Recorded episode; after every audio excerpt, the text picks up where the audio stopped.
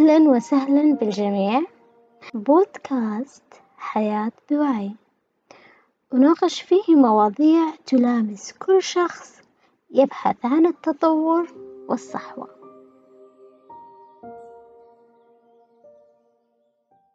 حلقة اليوم الوعي الذاتي، ما هو الوعي الذاتي؟ إيش المقصود بكلمة وعي؟ ححاول أشرحه بطريقة جدا مبسطة. الوعي هو فهم وإدراك الحدث اللي صار لك. تأخذ الحدث صار لك موقف تأخذ الموقف وتقلبه كذا بينك وبين نفسك وتشوف المشاعر المترتبة على هذا الأمر اللي صار لك أو على هذا الموقف. فتقول هذا الحدث هذه المشاعر المترتبة عليه وتعرف إيش أسباب حدوث هذا الحدث.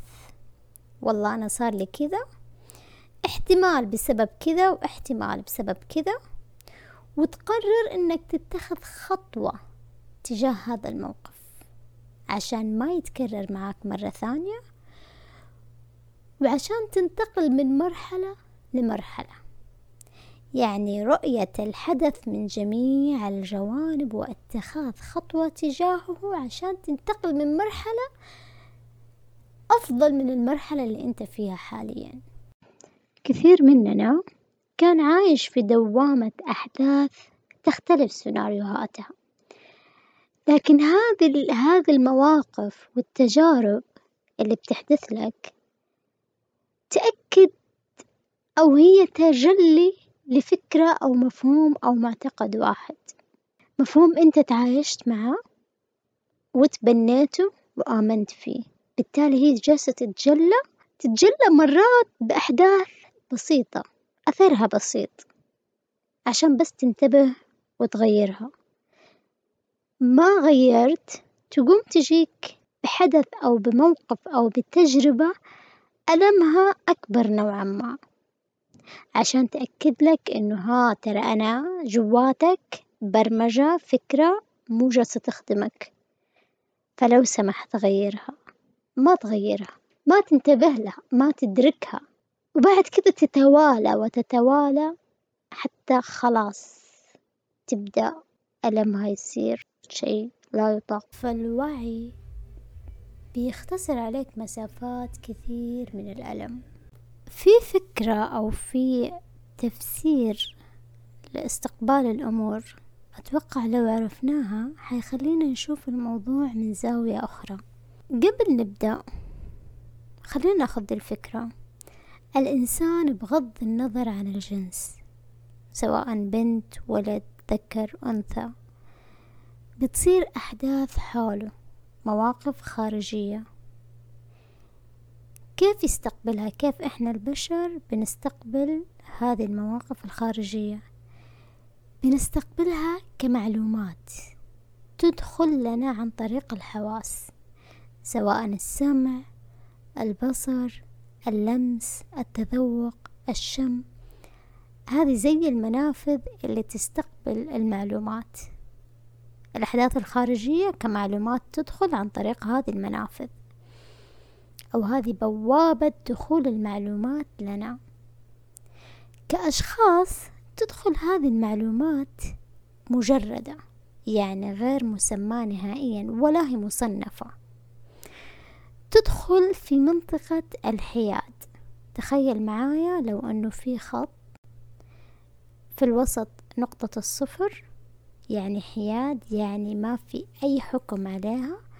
وعلى اليمين كل شيء جيد بمتدرجاته وعلى اليسار كل شيء سيء بمتدرجاته. فتدخل المعلومات والمواقف والصور والروائح وكلها على منطقة الحياد اللي هي منطقة الصفر.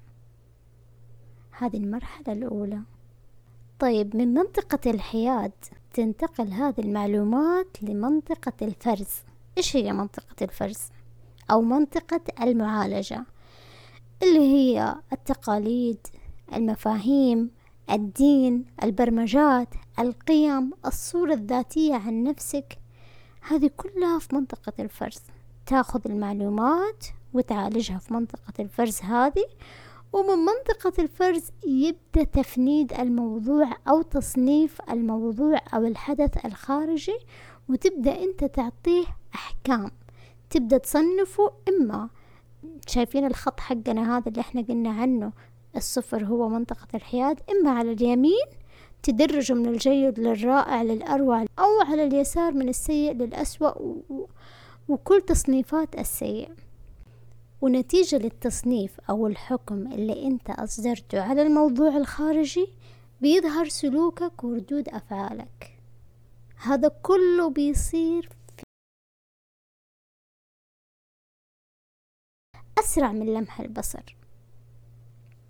فشغلنا هيعتمد على على المفاهيم والأفكار والمواقف أو بمعنى أصح على منطقة الفرز.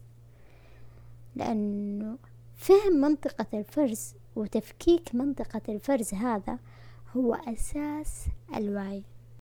أخيرا جميع أفعالنا وأحكامنا وتصوراتنا للمستقبل صادرة من منطقة الفرز كل شخص تكونت عنده بطريقة مختلفة عن الآخر.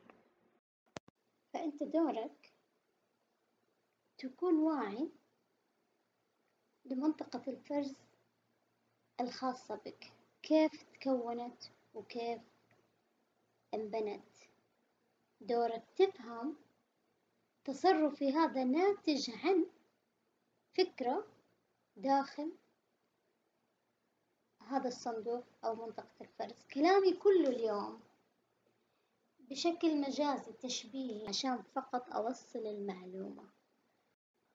وفي الحلقات الجاية حيكون في شرح أكثر عن هذه المنطقة وتقريبا كلامنا كله يختص بهذه المنطقة. كيف ندرك؟ كيف نعالج؟ كيف نضع برمجات جديدة. وكله يعتمد على الوعي. كانت معاكم زين الشهر